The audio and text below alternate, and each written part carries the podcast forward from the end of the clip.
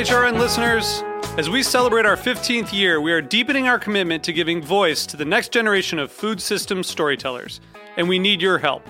Our internship and fellowship programs help activate new possibilities for underrepresented and underestimated young people through experiential journalism, audio engineering, and production training.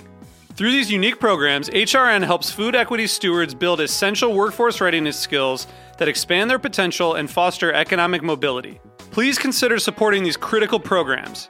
And with a minimum donation, you can be entered to win a dinner for two at an amazing restaurant in one of eight cities and tickets to a concert at a great venue in one of those cities. We have incredible partners across the country who have donated, as they also share our passion for helping to educate the next generation of food systems storytellers.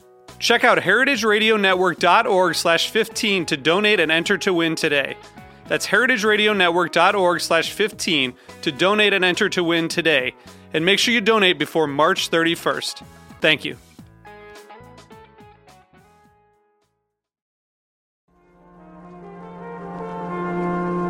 Broadcasting live from Roberta's in Bushwick, Brooklyn, you're listening to heritageradionetwork.com.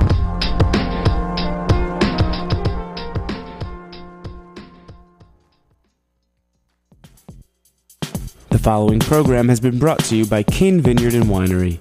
Cain Vineyard and Winery supports Heritage Radio and the growing movement to change how Americans eat and how we think about our planet. For more information, visit www.cain5.com.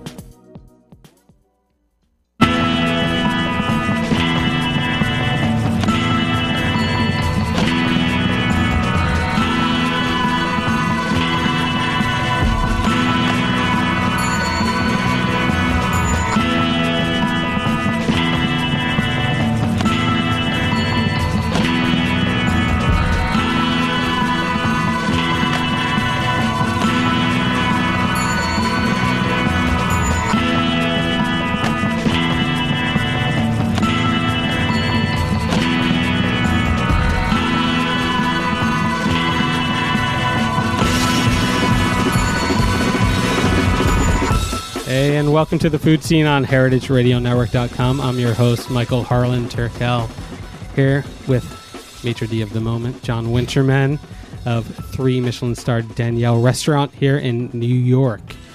Welcome to the show, John. Thank you very much, Michael. Excellent. Um, John's been around. John's been in restaurants for years. I've seen him as the gatekeeper, as the man, you know, in front of that coveted table from Cafe Boulud, now at Daniel's flagship restaurant on East 65th Street. And I still have no idea what a maitre d' does. It's kind of one of these almost antiquarian, elusive terms in the restaurant industry. Uh, and when I was doing a little bit of research about this show, I realized that maitre d' uh, was actually maitre d' hotel, and it was master of hotel, then moved into restaurants therewith. But what is your definition of what you do? Well, the maitre d' term, uh, maitre d'hotel, is actually, I think, translates literally as master of the house. Um, what a what I do is, I think, a little bit different, or quite a bit different, I should say, from a traditional maitre d', in that uh, at Daniel we have this sort of uh, vortex of information running through that front door, and part of that is due to, I think, the internet and open table, uh, and all these different options that people have that they didn't have before. I mean, in essence, you can say I plan the book and the seating, Yeah. and I figure out where the parties are going to go, and I, I, I keep the flow of the night um, where the kitchen has time to produce the food and the product. The captains and the, the service team have time to take care of the tables in the best possible way. Um, we stagger the seating, of course, like any restaurant does, uh, to make sure all this is timed out perfectly. Uh, but beyond that, we have to take care of people wanting to buy bottles of champagne for an anniversary and they're calling in from California, or people having flowers delivered, or the the, the one that's come up a lot recently uh, has been proposals. Uh, not that those haven't happened before, but for some reason Daniel has become this this uh, place for people to propose Yeah. and do this life changing event. And you know, I have to make sure this goes off without a hitch. And uh, she says yes, and it goes off seamlessly. Yeah. And I think goes off with a hitch. it, it does Yeah. actually. You're right. Um, we also have to deal with a lot of regulars, obviously, that Daniel's been cooking on the Upper East Side for more than 30 years, and he's got some clientele to go all the way back. And we're also finding we're in the second and third generation of that clientele. Like the grandchildren at this point are you know university age or post university. So they're starting to come in and really support us as well. Yeah. Um, I have to manage a team of six, and I, Daniel always tells stories about how, like, oh, you know, Sirio uh, from Le Cirque, he used to walk around with a business cards and rubber band, and I keep telling him it's, you know, it's not one line in a notebook anymore. It's, it's, uh, I'm sorry, one one phone line in a notebook. It's six phone lines going, and then a private number, and then Daniel's office and his two assistants, and a, an in-house PR, and all this this incoming we have to manage. Yeah, I mean, how have all these new modes of communication, I mean, I'm even including Facebook and Twitter, complexed your life? Um, you know, I I'm, I do it to myself. Honestly, I, I welcome it. I, I take calls. Uh, people have my my uh, cell phone number. I get text messages for reservations. I get Twitter reservations, requests on Facebook. We get people posting resumes to me that you know I don't even really deal with that. Yeah.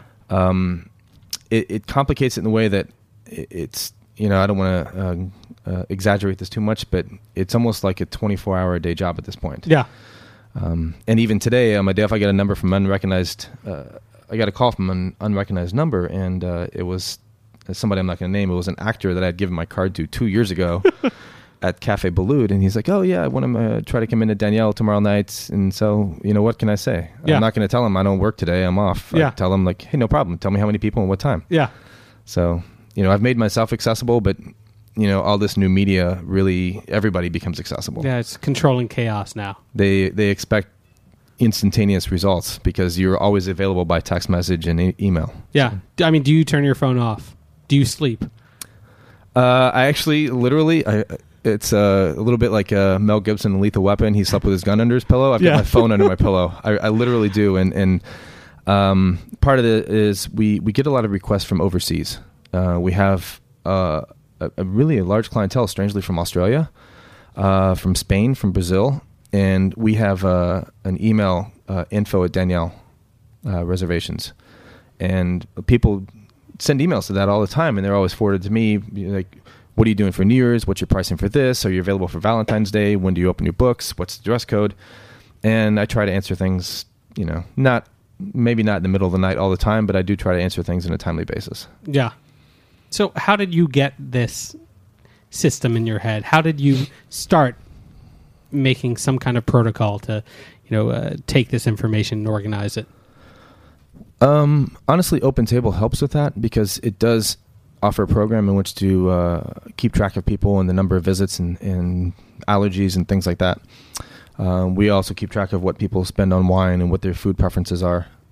But the system really started, um, if I can go back probably to like 95 or 96, and I started to uh, work the front door at Charlie Trotter's in Chicago. And I remember the third time this gentleman came in, uh, I had asked him what he wanted to drink, and the manager at the time, Mitchell, was behind me. He said, he drinks a gin martini up every time. when are you going to learn this? Yeah. And I started to pay attention to that after that. Like, you know what? These people have certain taste and certain uh, needs that they want fulfilled. And at that point, it was really memory based. Yeah. And you try to put a, a name and a, a face with what they like and what they've had. Were you good at that game as a child? Memory? Not necessarily. Yeah. no, no, I wasn't. Yeah. Um, but there, there are little little tricks you do and little little uh, gives that people have, and you know, you start to you start to pay attention to it. Yeah. I mean, this sounds very much like poker. What what gives do you look for? Um, I don't know. I, I know how to answer that question because very, very much what I do is of the moment. Yeah. And people have asked me like, well, what do you say in a given situation? And often, I can't tell you on the spot what I say in a given situation. But if you're there with me in that situation, for some reason, I'm able to sweet talk people and talk them off a ledge when they're really upset about a 15 minute wait for a table or a 30 minute wait for a main course. Um, I've even had one regular tell me um, when he was upset one night that the only person in the world other than me w- to uh, has the ability to calm him down uh, would be his wife. Yeah. and uh, I, I, I actually uh, took that as a great compliment, Yeah. as he was extremely upset and he was never going to come back. Yeah. So, um, I don't know. I don't know. Maybe I spoke wrong. Maybe it's not a give. Maybe it's not a tell. It's uh, but it, maybe you just watch for patterns Yeah. with people. Um, I think one thing I have to be careful of, and I think anybody in this business has to be careful, is you see a pattern, but you also have to allow the guest to change their mind.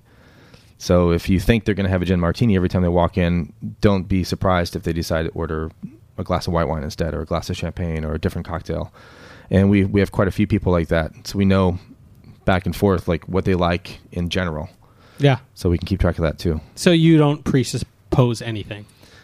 Uh, yeah, I, I try not to make any assumptions. That's that's a very dangerous thin ice game to play. I think. Yeah. But I mean, there must be some regulars. You say that Daniel's been on the Upper East Side for 30 years Yeah. that have not strayed away from what they do every day. There are a couple left. Yeah. Yeah. Yeah. Uh, once we went through the renovation in 2008 and we completely changed the menu, um, we probably honestly lost a couple people. Um, and given the time he's been on the Upper East Side, I, I think just through, I'm going to use a nice word here, attrition, Yeah. we probably lost a few other people. yeah. Um, but yeah, there are some people who don't stray. But you know, when he changed his signature dish that was from Le Cirque, the Paupiette Black Sea Bass, and he took that off the menu and he did a very very modern uh, version of it, a lot of people uh, didn't like that. But then again, you know, Daniel was very very much in tune with wanting to stay relevant and wanting to attract new clientele as well. Yeah. So you've So- mentioned Charlie Trotter, who you worked Mhm. for for years, Gary Danko as well. Right. Um, I mean, th- these guys are linchpins of the industry. What attracts you to that sort of service? what attracts me is the I think the idea of working for, uh, and I always call them like the eccentric chef owner, but that's somebody that's there every day. There's somebody that has their heart and soul in it. There's somebody. There's the, the chain of command is is essentially you and that chef owner.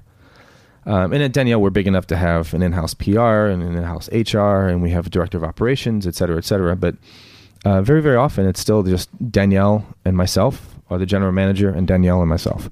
And the chain of command is we make the decisions on a day-to-day and a week-to-week basis. I mean, obviously, a maitre d', I don't have the hand in you know what the payroll is going to be, um, but we do have a hand in, uh, or I do have a hand in the day-to-day operation and how to seat that dining room and how to take care of the guest. And you know, Daniel makes himself accessible for that. Yeah. So prior to working to these, I think all Michelin starred restaurants, um, what kind of restaurants did you work in prior? Were there more mom and pop? Were there, you know, there there had to be a beginning leading up to this.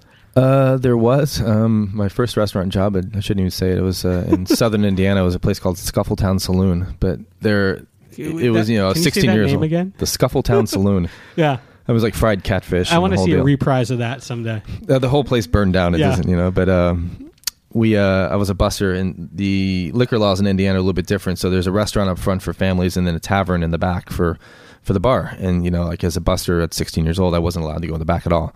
In fact, the one time I stepped back there, and the state excise police happened to be in and checked my ID and Yeah. made me go back up front. Um, but I think the, the the place that really got me interested in this business, I worked for a restaurant called Cafe Alpine in Breckenridge, Colorado, and I'd gone out there after school to ski. And the uh, the two owners at the time, uh, Tom and Teresa, were not chefs. We're not even a chef-driven restaurant, um, but really took heart in what they were doing. They hired some guys in the kitchen who could produce very good food, but you know nothing that we're we're, we're talking about today. Um, and they did have to cater to a, a very seasonal, uh, ski-oriented crowd, a lot of tourists. Um, but they were smart enough, I think, to take care of their regulars really well. Knew that the 7,000 year-round restaurants were going to be the ones to support them in uh, April and May and, and September, October when there was no tourists and no snow. Um, and they, they took a really, I think, uh, sort of a keen interest in their staff. And I remember even closing one day the restaurant entirely, and they took everybody down and rented vans and we went to a baseball game in Denver and went out for pizzas afterwards. And uh, we had a, a softball team, but their sense of hospitality, of how they took care of the locals, really, really got me the right way. Yeah. I mean, do you have that in Daniel? Do you have a softball team per se? No, we don't. uh, yeah, no, I don't think we have any team at all. But that would be an interesting idea, actually. If Yeah. could- Yeah. like Daniel versus Per se or something. Yeah. But Well, I've seen I've seen soccer matches. I think between some of the yeah, I, I know some of the guys had some soccer matches in the past, but yeah. I'm, I'm almost too American for that. So, how do you team build? I mean, how do you build that community within a restaurant? Because it's not just you being this kind of dogmatic, you know, uh, overseer of the staff. You you want to be able to talk to these people on a level that you know doesn't just seem like a job. Well, uh, some of it is, you know, you you have to empower the people that are you're working with, and I never really refer to uh, my team at the front desk as my staff or anything like that. They're that's that's the team. We're all one team, and we uh, and I told them in the beginning two years ago that we're going to make mistakes together and we're going to succeed together, but not one person isn't standing above another. Um, and what I do as well is, you know, back in the uh, there was a time where, let's say the the uh, the lady answering the phone wasn't allowed to give away a manager slot as a reservation. Um, and the maitre d' used to come in to have 16 phone messages or 20 phone messages and 10 voicemails. And there are all these people who would call at 10 in the morning to come in that night or the next night. And everybody knew you're going to say yes to the reservation. You were going to take them. They were regulars and all that stuff. Um, but yet, for some reason, they would make them wait for four or five hours until the maitre d' came in to make it official. And I, I just thought that was ridiculous. I thought, why, why not? They, they know who the regulars are. They know who Yeah. we're going to say yes to. They know how busy the night is. They know how to manage a book just as well as I do. And so I handed it over to them. I'm like, look, I'm not going to be here until two. That's my schedule. You don't want to make somebody who's super busy wait for a phone call back. Um, and you know, I let them sort of take that responsibility and say, this is our book. It's our system. It's our restaurant. We Yeah. know how to do this together. Well, delegation is also this new sense of responsibility. Right. That that I wouldn't call it. You know, you're sending up some kind of a, a hierarchy, but once you delegate, then you not only have a trusted staff beneath you, mm-hmm. but you're taking care of that much more. Right. They they also know that when we do make mistakes, we'll take the blame together. They also know that when they're let's say people can unjustly criticize a certain part of the team if the night goes wrong, um, and I'm very much there to defend them, uh, and I will I will uh, stand up for them at all times. And I think at this point, I've got a team that will pretty much lay down in traffic for each other. Yeah. So, But I mean, part of that comes with the recognition that whatever my experience is, somebody else has a different experience, and somebody's experience might be better or more complete, or they work for a different chef, or they worked in Europe, or they went to hotel school. Um, and there's also the recognition, and I remember being, you know, 24 when I first started Trotters, just being in awe of certain people that had all this experience and all this knowledge, and you know, learning what certain wines were the first time. And the first time I tasted foie gras, as an example.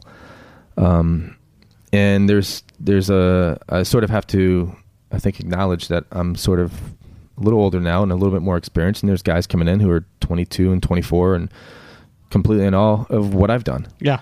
And that's that's kind of fun to impart that knowledge it's it's easy enough to criticize and tell people they know what they're doing and make somebody cry and get somebody upset and then they quit and go work somewhere else but I think it's uh, you got to be careful that you have to work with uh, you're working with people who might someday be the next Daniel as an example Yeah. and if I may go on, I used to work uh, when I worked at Trotters. I worked with a really quiet guy in the kitchen that nobody that he hardly ever said a word, and he was there for maybe maybe nine months. I think it turned out it was Grant Achatz. so Yeah. that's just one example. I worked with a lot of talent at that restaurant, but you have to recognize right now that there's a 20 year old guy or girl out there who's probably going to be that next talent. Cool. On that, we're going to take a quick break uh, and enjoy a little AC/DC for John's listening pleasure. You've been listening to the Food Seen on HeritageRadioNetwork.com. We'll be right back.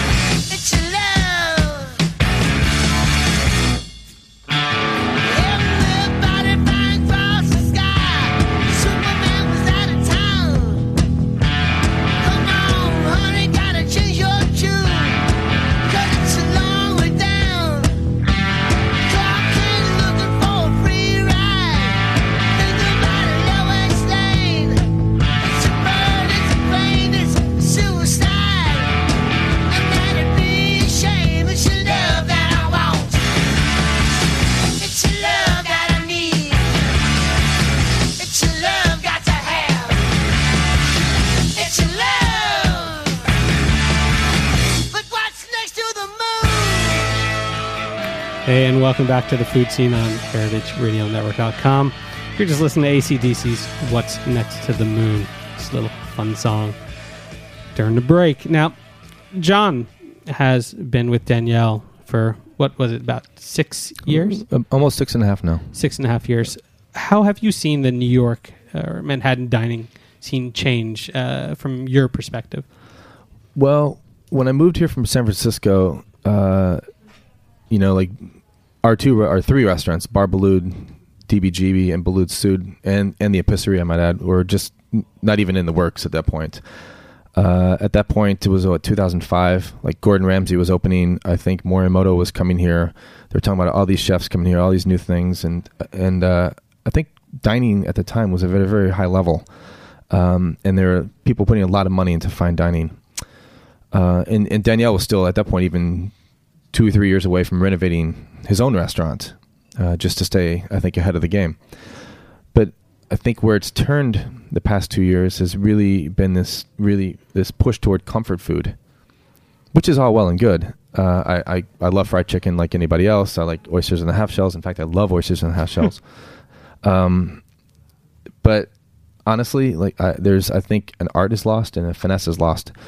Um, and one place I, I really need to go right now is Isa because I feel like they're maybe like the first in like a new generation of restaurants to put finesse back into the food and and take a chance without overstepping those bounds into molecular gastronomy. Yeah, and you were talking about the chef owner. Um, are there other places, kind of in Manhattan, in Brooklyn, that are that new hopeful legacy of these restaurants? Well, Isa is one thing I mentioned, uh, which I haven't been to yet. Uh, I'm not, you know, it's not even a chef-driven restaurant, but I love Maison Premiere, Yeah, um, mainly for my love of oysters. Uh, a chef-driven restaurant I really enjoy right now would be uh, Recette with Jesse Schenker. yeah, and you know I, I think he uh, after I don't know how long he's been open now year and a half is starting to feel the constraints of being in such a small space and only I think 40 45 seats. But uh, I think that guy has a lot of talent and he's he's doing something that nobody else is doing right now and he's really thoughtful about what he's putting on the plate um, a place that I really enjoy would be the Dutch as well but again he's really gone into the comfort food Mhm. uh, the regional American food which I love I think I've been there like 16 times since it opened um, but what I'm looking for now is is a place that has finesse and and not only does the chef have the palate, but he has the artist eye, yeah. and I think that's been lost a little bit. Aside from that, I mean, you must also look towards other front of the house operations. Um, who do you admire in the industry right now? That's a good question. Um, would it be too much for the home team if I admire, if I admire my roommate? No, no, no, Yeah. no, not at all. As I think uh, doing what Well, uh, who is your roommate? my roommate is Belinda Chang, Yeah. lovely James Beard Award winning uh, sommelier. yeah, Then I think she and Damon Wise were given the nearly impossible task of turning around uh, the Monkey Bar. And Damon's implemented an amazing menu with a, I think, it made it very, very accessible to people with a lot of different flavors and textures going on. And again, he has like an artist eye for the plate, so what he's doing is really special. Um, but I think turning a, a staff around and and getting them to understand that service can be special and service can be personal in the span of I think two and a half months is is nearly a uh, it's almost a pipe dream yeah, to be able to do that. And she pulled it off, and they got a really glowing two stars re- two star review from the Times. And um, I mean that's somebody that's that's I admire that sort of dedication there yeah, in the front of the house. That you know maybe it doesn't mean much to uh, to certain people. They're not going to notice that you're putting down the plates at the same time. And um, but I, I think I think it does uh, enhance the experience for people. yeah. Because I mean, I I know that two and a half months is an absurdly short period of time to do that, but what is the right amount of time? I mean, is it six months? Is it a year? When do you expect service to be as you want it? You actually you don't. You you're really doing this on a night to night basis. So however great your service was the day before, whatever review you got, whatever Zagat says about you, whatever Michelin says about you, that stuff doesn't matter the next day. Because there's a whole new set of people in there that you have to do it for. You have to play the game over again. You have to go on stage again, and you have to do it right again. Because honestly, like any of these chefs, any of these front of the house people, any of these sommeliers, we're all like really just one mistake away from humility. I think Yeah, and you have to carry that night to night. You have to get excited about night to night. So if I go in tomorrow and I get a really nice email that says thanks we had a great time, if we get a nice letter thanks we had a great time, I pass it on to the staff. Good job. We have to do it again. yeah. And so every night you have to make sure your service is on point. I mean, what were some of the worst problems that you had that you did rectify? I mean, have there been crazy walk-in situations where you thought you just weren't going to be able to recover from? We, we had a, actually a walk-in uh, tin top last Thursday, which we actually we sat in the main dining room. Yeah, and which is a neat trick too because we normally don't seat more more than eight people at one table. Yeah. Um, but we had it made it happen. Um, the the trick we have right now, and I'm going to give a nod to our general manager Pierre here. He is extremely organized in his standards, and his service, and his manuals, and his training. But the training rotates because no matter how many times you say something, you're always going to see somebody making a mistake. There's always going to be some somebody new on staff that needs to be trained properly. So we go over these training sessions again and again, and some of them are as simple as how to carry a tray and how many glasses to put on a tray. But we have a standard for everything there. But the, the the moment you stop paying attention to it, that's the moment somebody forgets about it. yeah. And then, you know, you end up spilling a tray of glasses on say an important critic from the New York Times. Yeah. So how do you carry a tray? Uh, usually, you want to use the tips of your fingers, which is going to distribute the weight evenly. Um, and then what happens is, if, as you're taking things from a tray, as an example, you're able to keep that balance. Um, one thing we noticed, though, since we use like oversized wine glasses, the uh, Gary Danko used to have a term called "lazy man's load." you know, it's easier just to make two trips than it is to try to pack everything in one trip. And sometimes you see somebody like overloading a tray, and they're basically in for a disaster. It's going to be a disaster somewhere in the dish pit or on the way back because you know there's a lot of traffic through that restaurant. Yeah. Um, and sometimes it's a it's a matter of okay, the trail fits seven glasses perfectly. If you try to fit eight, it's going to be a problem. So what what are a couple of like the more asinine uh, details that you guys actually train that to the untrained eye you wouldn't realize that this is part of protocol? Well, uh, that is a good question to the untrained eye. Um, well, some of it, it, I'd say an asinine thing would be like what happened last night, where we have a timing for how the food comes out of the kitchen. And we had a table last night who was literally eating their appetizers, and one gentleman started complaining that the main courses weren't out yet. I don't even know how to deal with that. Yeah. like, like obviously the main course is not out yet because you're not cleared of the first appetizer and we haven't you know obviously we need to take the steps we have to clear the table properly crumb the table mark the table with the new silverware and then the team comes out and serves the food um, but that to me was a little bit I, I- I didn't know quite what the gentleman was expecting are we supposed to put the food the next course right on top of the first course Yeah. you know um, some things that people don't notice is, and I guess this is maybe something I'm actually good at, would be I try to make it look effortless during service. Like anything that's going on is not an effort. It's easy. We're taking care of it, and the guest doesn't have any problem. But I, you know, honestly, quite, I, I, I quite honestly bust my ass in the afternoon to make sure it looks effortless because we take care of all the details then, the special request and the prepaids and uh, the table request and the possible proposals and the extra desserts and you know we're going to find out what Daniel wants to do for certain people. So I, I, I- make a point of getting all that information beforehand. So when it gets down to service, I have time to talk to people and schmooze. Yeah. So So wh- what are a couple of the requests that you never saw coming that were unexpected? unexpected request. Because you have systems in place, like you were saying before, with buying a bottle of champagne for a table and you know Right. getting that extra dessert and proposals, but Right. you mustn't have systems for everything. Well, one thing that happened at actually at Cafe Boulud is we had tables out on the sidewalk, and a young gentleman wanted to uh, serenade his girlfriend. So he had the reservation obviously inside the restaurant. We couldn't really allow him to sing to the entire restaurant. Um, but what we did is we set up a nice table outside for him, got him some champagne, sent like extra desserts, and let him serenade her outside. He was still in front of five other tables, and they they did give him a round of applause. But I've never really asked had anybody ask me if they could serenade somebody at the table before. Yeah. Um, some requests were not able to honor. Um, a gentleman wanted us to film his brother proposing, which we don't really film in the main dining room during service. So that's that's a request we really couldn't honor, uh, and we didn't really have a table that was private enough to do that. So, I mean, that was just one of those. I'm sorry, this is we can't allow it to happen. Yeah. And on occasion, as a maitre d, part of it is you have to protect the dining room as a whole, versus you know that one request that you you know can't really do. Yeah. I mean, do you have a coveted table? Do you have the one that everyone goes for? You know, it's highly subjective. We have people who come every week that sit uh, kind of on the balcony railing overlooking the whole room. We have people that come every week that want to sit right in the middle of the room. Um, so, you know, the, it could be anywhere in the dining room. We have people who like the semi private alcoves. Mhm. We have people who like to sit side by side on the banquette. And these are all regulars. So, to me, there's no, there's no coveted table because any table you name in that restaurant, there's at least one regular diner who wants that table all the Yeah. time. I mean, I personally like the bar and lounge. Right. I, I, I, I, I think it's a great place to sidle up, and people don't think of that when going to Daniel. right. But uh, Right. I will. We talk about that as an option. I think sometimes people who frequent, uh, let's say Cafe Boulud as an example, they don't necessarily want to come to Daniel because they feel like the dining room is a little too formal, and maybe they don't want to wear a jacket, and maybe they don't want to do the full prix fixe menu. So I'm consistently talking to people about the bar and lounge. Come in, relax, have one course, have two courses, whatever you want. You don't have to wear the jacket. You can have a cocktail. It's a little activity out there.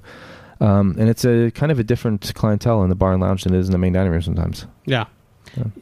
You're talking about going from cafe to Daniel. That's a Right. you know going from comfort to you know this higher level, higher Right. class of food. When did you get your first taste of that? You mentioned you know first tasting foie, and you had told me you, you, you remember the point when you first had a sip of uh, Cheval Blanc uh, Right. 28. Well, uh, at Trotters, actually, we had a uh, very competitive wine collectors who would come in, and Charlie would throw these big dinners, and they'd always try to outdo each other. So, myself and quite a few other people were the beneficiaries of uh, of their generosity in letting us taste a lot of things. Um, I remember the exact first time I tasted foie gras. We had it on uh, the menu at Trotters, and it was seared, and somebody had. Uh, It, like an extra plate was made or something didn't get served and I was coming down the back stairwell and I thought I'm just going to eat this right now and hopefully Charlie won't come around the corner. Yeah. Uh, and he didn't, and I thought uh, it was like the most magical thing I've ever had in my life. Until I had uh, wagyu beef for the first time. Before I think it was banned for a certain time, but I had it for the first time in like 97, 98. And it was from a f- specific farm in Japan, and it just blew my mind how good that was. So I mean, you have to have these flavor profiles too to be able to talk to the guests about the food. It's not just about managing service. right. Well, yeah, the kitchen is very good at letting us try things as well, and certain things come back and forth in, in season and. You know, it's one thing to have gamecock, uh, I'm sorry, woodcock on the menu, but it's another thing to know what it tastes like and have tried it before. And the kitchen's very good at letting us try these things. Yeah, I- I- a lot of those things have very, very unique flavors. yeah. But you also have an outstanding wine palate. You're a certified som. Um, I'm Well- a little out of practice, I admit. yeah, yeah. But I mean, what brought you to that? Why did you want to educate yourself about wine in that way? Uh, you know, I started learning about it when I was in school, and I was 21, 22 years old, and I, I had no idea how a, a person actually learned about wine. And at the time, I think the only places you could take anything remotely related, related to wine as a class would be, I think, University of California, and that's just them. Um, and I picked up a copy of the Wine Spectator and I bought a four dollar bottle of Cabernet, and I just went from there. And uh, I got lucky that I had a an uncle who who actually collected wine, and you know I tried a few things with him. But then when I started working for for Charlie, he had that enormous grand award winning wine list, and we poured some amazing things by the glass. So it really really opened up. And I, I remember the first time I tried uh, the Tokaji Aszú, like the the five puttonyos, and our sommelier at the time was a a gentleman named Joe Spellman and he's now a master sommelier. But I remember like just going through and just being completely blown away at what what this wine was and where it came from and how it was made. Um, but that's you know again that's one of those like little benchmarks I, I just have in the back of my mind. Yeah. Well, cheeses too. You you you- you're a so-called expert in the artisanal. We uh we just did it on Sunday. We broke out the raclette grill and did Yeah. a lot of melted cheese with pickled vegetables and yeah, that was fun. I had a, a chance for three years to run a cheese program at Gary Danko, and uh, we sold in the range of 110 cheese plates a night, and we had two carts going in a constant rotation. And I, I think I got lucky in being in California when this artisanal cheese thing was really exploding. And two years in a row, I actually had cheese carts around the Fourth of July that featured all American cheeses from 25 different states. Not all of them very good, I admit. um, but I even had a cheddar from Alaska that Yeah. just, you know, was was okay. But I think the idea at the time was to promote American cheeses, and it was kind of fun doing it during uh, Independence Day weekend. Yeah, I mean, well, you've seen that in Daniel alone from what was almost an all Alsatian crew to, I mean, it's a worldly staff now. I mean, a lot of local boys too. Yeah, if you, I guess if somebody told Daniel back in like '94 that he was going to have a uh, chef sommelier from India and a maitre d from Southern Indiana, he probably would have, you know, uh, flipped out or something. I don't have no idea what he would have done, but he, I don't think he would have believed it. Yeah. Um, but we do have a very international staff, and, and you know, it's we we we also uh, to take care of that. We do things to be fair, like we translate the menus uh, into uh, French and English and Spanish, as an example. If we have a person that speaks uh, like Japanese on staff, then they're going to like try to translate it for for somebody on staff to tell us what it would be in Japanese.